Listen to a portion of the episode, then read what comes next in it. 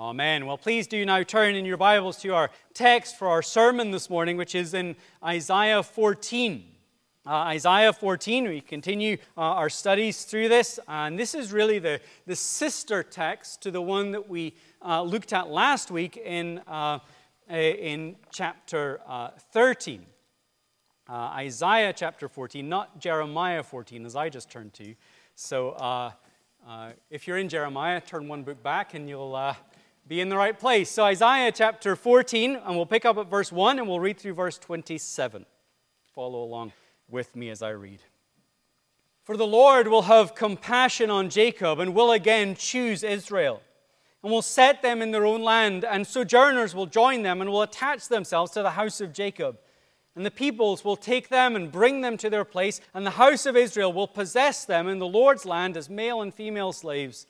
They will take captive those who were their, their captors and rule over those who oppressed them. When the Lord has given you rest from your pain and turmoil and the hard service with which you were made to serve, you will take up this taunt against the king of Babylon. How the oppressor has ceased, the insolent fury ceased. The Lord has broken the staff of the wicked, the scepter of rulers, that struck the peoples in wrath with unceasing blows, that ruled the nations in anger with unrelenting persecution. The whole earth is at rest and quiet. They break forth into singing. The cypresses rejoice at you, the cedars of Lebanon, saying, Since you were laid low, no woodcutter comes up against us. Sheol beneath is stirred up to meet you when you come. It rouses the shades to greet you, all who were leaders of the earth. It raises from their thrones all who were kings of the nations. All of them will answer and say to you, You too have become as weak as we. You have become like us. Your pomp is brought down to Sheol, the sound of your harps. Maggots are laid as a bed beneath you, and worms are your covers. How you are fallen from heaven, O day star, son of dawn. How you are cut down to the ground, who laid the nations low. You said in your heart, I will ascend to heaven above the stars of God. I will set my throne on high. I will sit on the mount of assembly in the far reaches of the north. I will ascend above the heights of the clouds. I will make myself like the Most High. But you are brought down to Sheol, to the far reaches of the pit. Those who see you will stare at you and ponder over you. Is this the man? Who made the earth tremble, who shook kingdoms, who made the world like a desert and overthrew its cities, who did not let his prisoners go home? All the kings of the nations lie in glory, each in his own tomb. But you are cast out away from your grave like a loathed branch, clothed with the slain, those pierced by the sword, who go down to the stones of the pit like a dead body trampled underfoot. You will not be joined with them in burial because you have destroyed your land, you have slain your people. May the offspring of evildoers never more be named. Prepare slaughter for his sons because of the guilt of their fathers, lest they rise and possess the earth and fill the face of the world with cities. I will rise up against them, declares the Lord of hosts, and will cut off from Babylon name and remnant, descendants and posterity, declares the Lord and I will make it a possession of the hedgehog and pools of water, and I will sweep it with the broom of destruction, says the Lord of hosts. The Lord of hosts has sworn, As I have planned, so shall it be. As I have purposed, so shall it stand.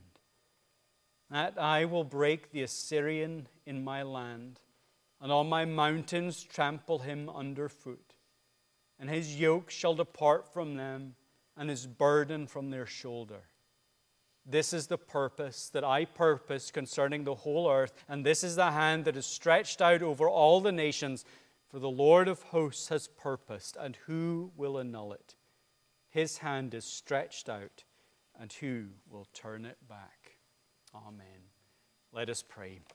Our Father in heaven, as we continue on through these um, difficult passages of your word, we pray for the ministry of your Spirit, that He would open them to us. Now, all of Scripture is Christian Scripture. All of Scripture is given to us that we might understand the magnificence of our Lord Jesus. And so we pray that you would guide us now into all truth, that we would see His glory contained in these passages. Father, lead us and guide us, we pray, for Jesus' sake. Amen. Well, in chapter 13, God had sent out a warning to the Assyrians that he would not let their sin go unpunished.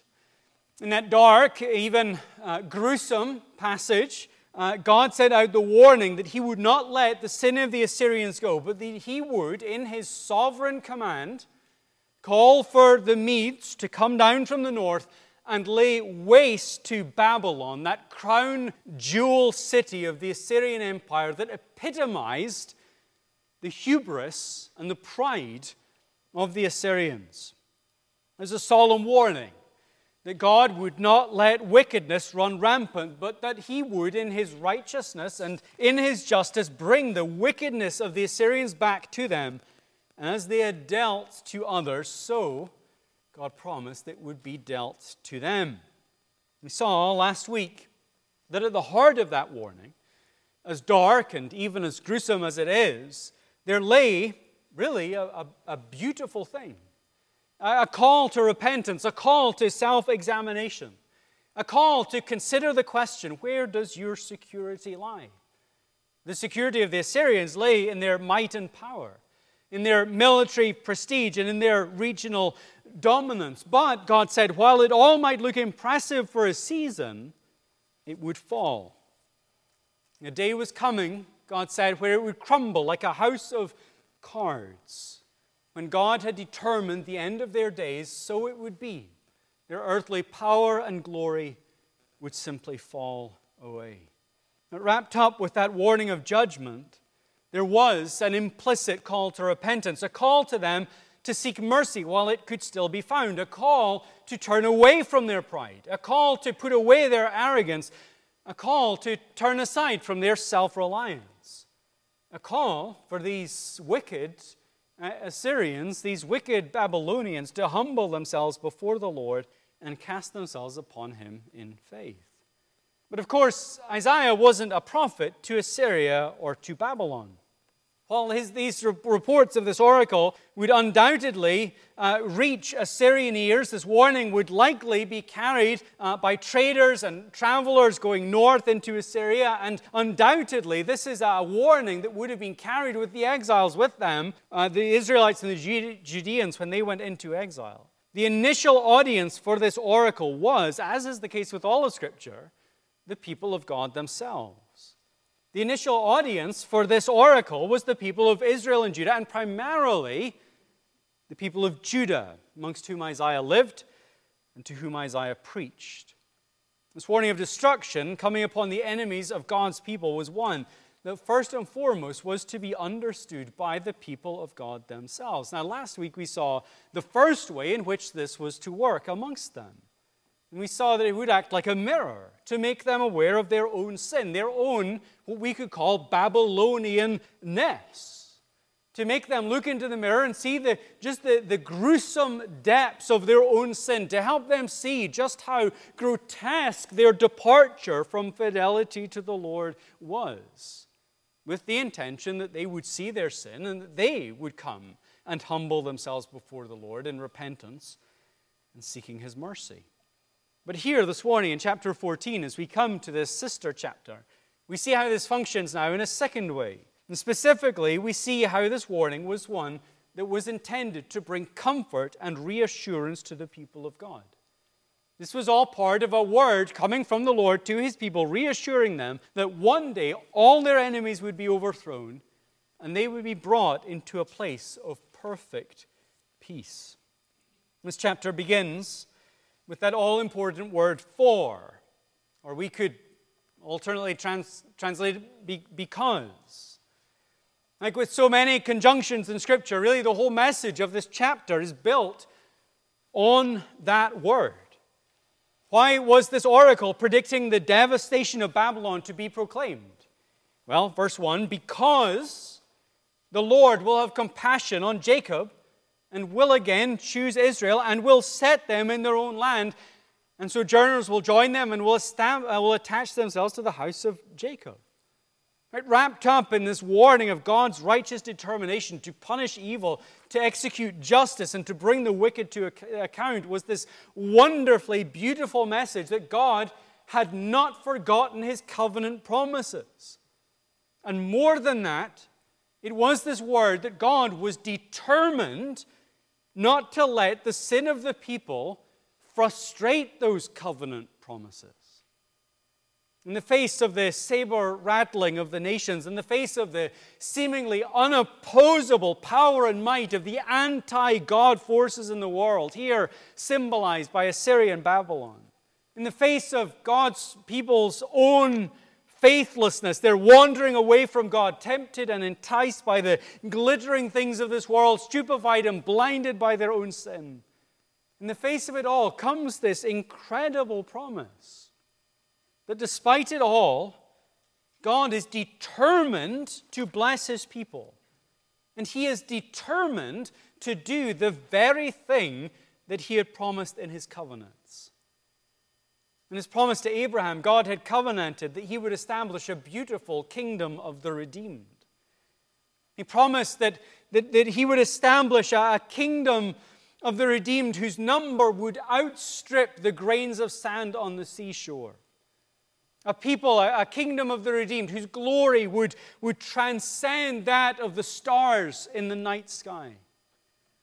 To Abraham, childless and old, God had promised that from him he would bring this great and godly kingdom. It's summarized in Genesis 17. God says to Abraham, Behold, my covenant is with you, and you shall be the father of a multitude of nations. No longer shall your name be called Abram but your name shall be called Abraham. For I have made you the father of a multitude of nations. I will make you exceedingly fruitful, and I will make you into nations, and kings shall come from you. And I will establish my covenant between me and you and your offspring after you throughout their generations for an everlasting covenant to be God to you and to your offspring after you. And I will give to you and to your offspring after you the land of your sojournings, all the land of Canaan for an everlasting possession, and I will be their God. It was a promise that was elaborated and expanded in the covenant that God made with Israel through Moses at Sinai. The promise that this people would not just be the people of God, but that they would be the people with God. That they would be intimately related to God to the point that God would pitch his own tent right in the very midst of their camp, the transcendent God, immanent with his earthly people. It was in the covenant with David that God gave what we could call the capstone promise as he revealed that his glorious kingdom, near to God, would be real, ruled over by the everlasting rule of a righteous king, a son of David, who would give the people of God final and full rest, safe forever in the kingdom of God. In 1 Chronicles 17, God covenants with David and he says, I will appoint a place for my people Israel and will plant them that they may dwell in their own place and be disturbed no more. And violent men shall waste them no more as formerly, from the time that I appointed judges over my people Israel. And I will subdue all your enemies. Moreover, I declare to you that the Lord will build you a house when your days are fulfilled to walk with your fathers. I will raise up your offspring after you, one of your own sons, and I will establish his kingdom. He shall build a house for me, and I will establish his throne forever. These are glorious promises. These are tremendous covenants that God had made with his people. But you understand that by the time we get here to the 8th century BC, these have now become tremendously problematic promises. The king, the son of David, is, is faithless as had been every king in Judah for the past 150 years since the reign of King Jehoshaphat. And in the northern kingdom, there had never been a righteous king. Instead of being a people orientated on their relationship to God and anchored by their intimate relationship with the God who sat enthroned in their midst, God had by this time been reduced to being nothing more than just a talisman, a good luck charm, a, a, a token who was given a facade of worship, but the hearts of the people simply ran after their own desires. Instead of dwelling secure in the promised land, it looked like, and God had just warned, that the promised land was about to be devastated by pagan empires. It looked like it was all coming apart at the seams. But here is a message from God that, that lifts the curtain for us, that lifts the curtain for these 8th century BC Judeans and all the people of God who have come after them. And it gives us an insight into how this will all end. A day is coming, God promises, when those who attack and persecute his people will be brought to account. A day is coming when the people of God will be established fully and finally in the great and glorious kingdom promised in those covenants. That's the message that Isaiah is, is carrying here, isn't it? Uh, it's a message of grace. Right? This is part of that golden thread that we have seen run throughout the chapters of Isaiah. Chapter 13 is undoubtedly heavy but yet, it is part of God's calling to his faithless people, to his adulterous people, telling them of his absolute determination to bless them, even though they do not deserve it. God has already warned them that their sin is going to result in the removal of blessings. It's no great surprise, but it was, it was solemn and sobering when we read it in chapter 7, wasn't it? God has warned them that to continue in the life of self reliance and in the pursuit of self satisfaction will be to bring upon themselves the chastening hand of, hand of God. But here we are told explicitly that that too is part of God's grace. Right here we are given this great word of comfort and reassurance, this promise that the removal of God's blessing will not be the final cutting off coming from an angry God who has just had enough and has lost patience with his willful and disobedient people. No, God is saying this will be hard and it will be sorrowful, but, but it will be nothing other than, than the Hebrews 12 loving discipline of a heavenly Father. It will be a moment of pain for sure, but one that is designed not to destroy, but to discipline the sons of God. So, even those chapters where God has said that He will whistle for the Assyrians who will come and sweep over Israel and Judah like the Euphrates bursting its banks, even those chapters, we are reassured here, are chapters that are full of mercy and grace. Because they are chapters in which God is addressing His people and essentially saying to them, I love you so much that I cannot let you keep on doing what you are doing. I love you so much that, that I will discipline you so that you will see your sin and you will understand your danger and you will come back to me, your covenant king. And you will once again find safety and peace in me. The intention, like with all these passages of judgment, is that the people of Israel and Judah would be shocked into seeing the true nature of their sin and that they would be brought to a position of repentance. It was implicit in those previous chapters, but here now God makes it explicit. There is to be absolutely no doubt in the people of God. Here, God through Isaiah is giving this glimpse of how all of history is going to end, and it will end not with the destruction of God's people by the pagans, but rather that temporary affliction will be lifted, and those who have been the enemies of God's people will be subdued. And the people of God will be established safe and secure. A day is coming, God says, when his enemies and the enemies of his people will be brought low. They will be humbled, even humiliated, as we read in that song. And the people of God will be established, abundant, free, joyful, satisfied in their own land forever, just as God had said. But as we read this, we're wise to ask the question well, when? When does this come about? Well, it's tempting to see the return of the Judeans from their captivity in Babylon as the fulfillment of this promise. Right? In 539 BC, King Cyrus would encourage the return, uh, to, would encourage the return of the exiled Judeans uh, to Palestine. and that he would even equip them and strengthen them to rebuild their society.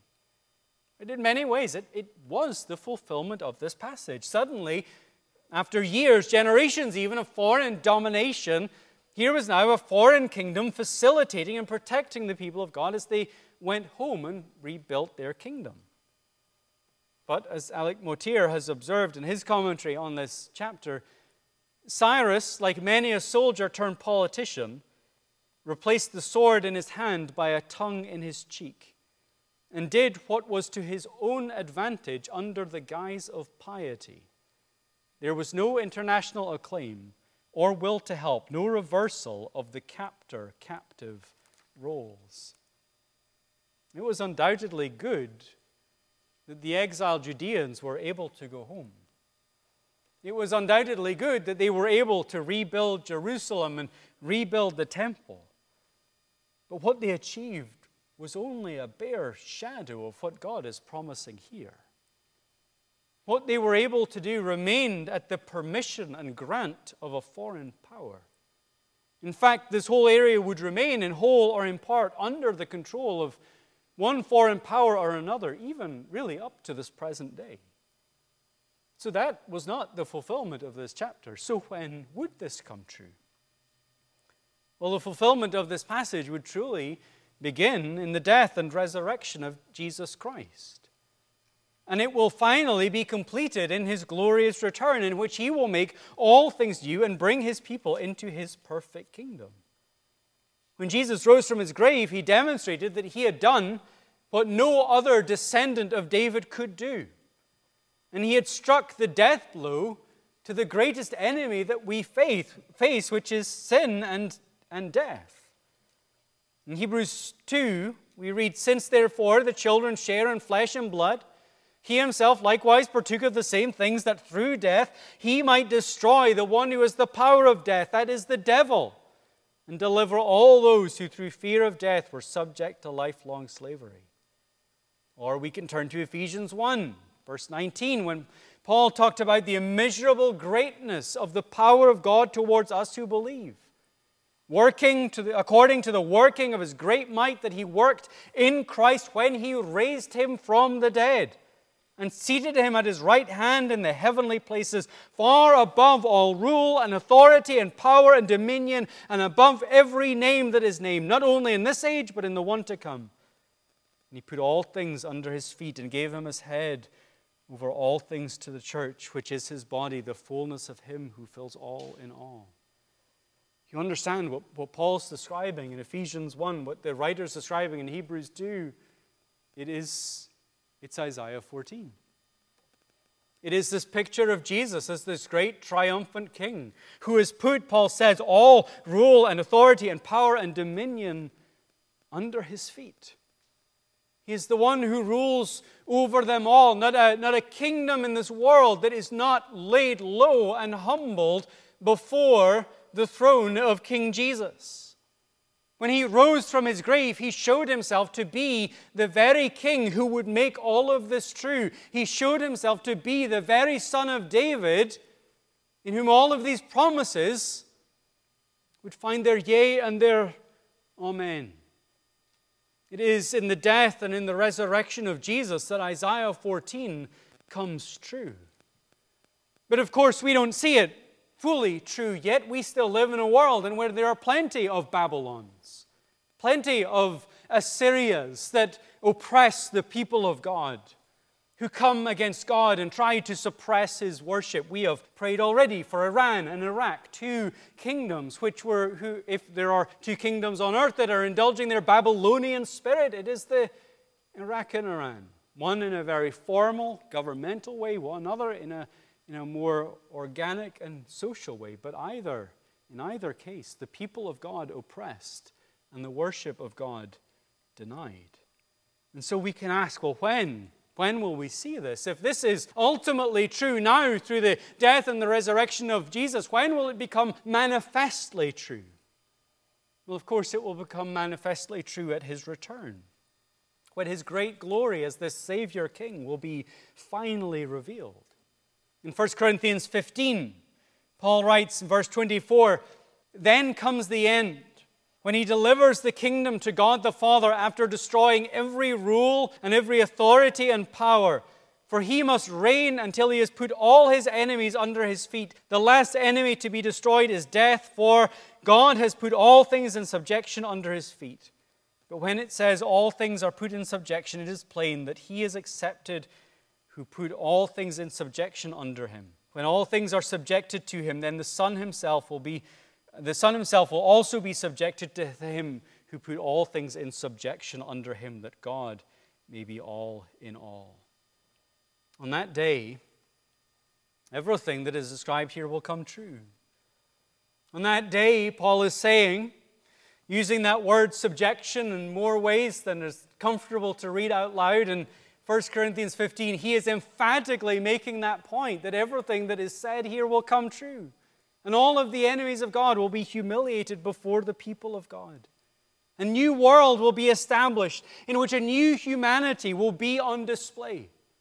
A new world will be established where it is not just the power brokers of this world that are able to steer the fortunes of this world, or at least so it seems from our perspective. But there will be a world in which there is no more animosity or hostility. A new world in which there will be no more self centeredness no more cruel and violent kingdom building. No division between man and man. No desire to get ahead by putting others down, but rather in its place there will just be peace. There will be shalom. There'll be a wholeness. There'll be a richness of, of security and satisfaction, a delight. It will be green pastures and still waters by which the people of God lie themselves down to rest. The wicked will be brought low, the faithful, godly granted peace. But as we close, we need to ask well, how do we apply this? Well, first and foremost, we apply it by seeing the glory of Christ as our great Redeemer. We apply it by seeing Christ as the true and perfect Israel who has fully obeyed the law of God in thought, word, and deed, and who has gone to the cross so that, as Peter puts it, by his wounds we might be healed. Do you understand that all of this is wrapped up with our union with Christ? You must never think of Christ as some kind of heavenly contractor brought in to do an external work of salvation. Firemen are external contractors. We call them in to do a job. And they come in and they rescue you from a burning building, but they always just do it externally. You remain two distinct people. The life of that firefighter has little to do with the rescue that you receive. He does a work, we gain the benefits. But you understand that's not Christ. He doesn't just save us externally. You are not just saved by Christ. You are not just saved through Christ. You're saved in Christ. Hugh Martin, the 19th century Scottish minister, put it like this He said, All the treasures of knowledge and wisdom are hid in Christ. All spiritual blessings for the church of God are treasured up in Him. No saving gift or grace or blessing is given, so to speak, past him or out of him. All are given in him. Hence, an actual conjunction with him by the indwelling of his own spirit and the embracing action of our faith is indispensable to our enjoying the redemption which is in Christ or any of the blessings of his purchase. God could promise this wonderful day of redemption to his horrendously faithless people in the 8th century BC because he knew that in Christ a perfect representative would come and that he would fulfill all the terms of the covenant, and in him all the people of God would receive their blessing. And so, the first point of application is simply to read this and worship Christ. to read this and love and sing and wonder and praise the Savior's name as we realize that everything that is said here is only true because of what Christ has done and can only be applied to us by our union and communion with Him. Apart from Him, you are lost. You are the Assyrians here. But in Him, you are blessed with these blessings beyond number. Secondly, we need to apply this personally by seeing in these Judeans our own propensity to grow enamored with the things of this world. We need to see in these Judeans our own propensity to undervalue our security in Christ. We have to see in these Judeans our own tendency to walk by sight and not by faith and to get intimidated by the power brokers of this world. Right? That's what has led the Judeans away, isn't it? That's what has so caused Ahaz's heart to crumble. He has seen the Assyrians come for him and he has grown terrified. And so, in his own self reliance, he's gone out to try and make alliances with other people. We do the same thing. But we see here also the very thing that the writer warned the Hebrews that God, in his love for us, will at times chasten us and discipline us. There are times where He will bring us into seasons of sorrow and heartbreak, and it can feel as if God has turned His back on us. But here, we're given the bigger picture, and our eyes are lifted, and we see the determined love of God to bless His people despite their sin. And so, if you have faith in Christ this morning, then Isaiah 14 is a great word of comfort for you.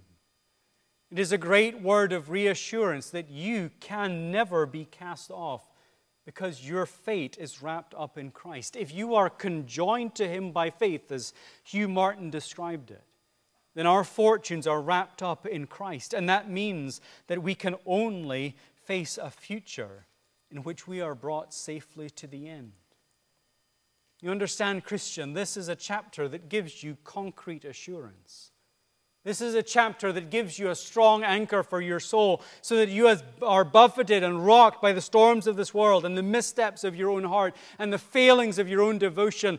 We are reassured here that you are kept safe. That there is no chance that God will lose his patience and give up on you, but rather heaven will always remain mightier than hell. And for Christ's sake, you will be saved. Isaiah seems at first reading to simply tell us of a God that is full of wrath against sin. And he does tell us of that wrath and that justice of God that must be exercised against those who forsake his law and deny him his glory. But you understand, Isaiah is not one dimensional.